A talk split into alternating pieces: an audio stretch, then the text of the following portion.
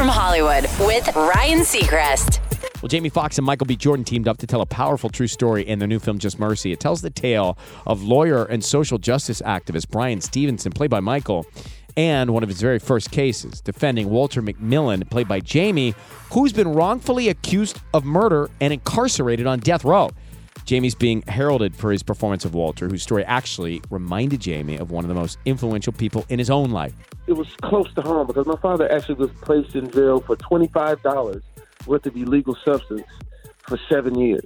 So I took that DNA of how I felt about my father and placed it into Walter McMillian, and was so excited about it. So, you know, we're, we're getting the word out.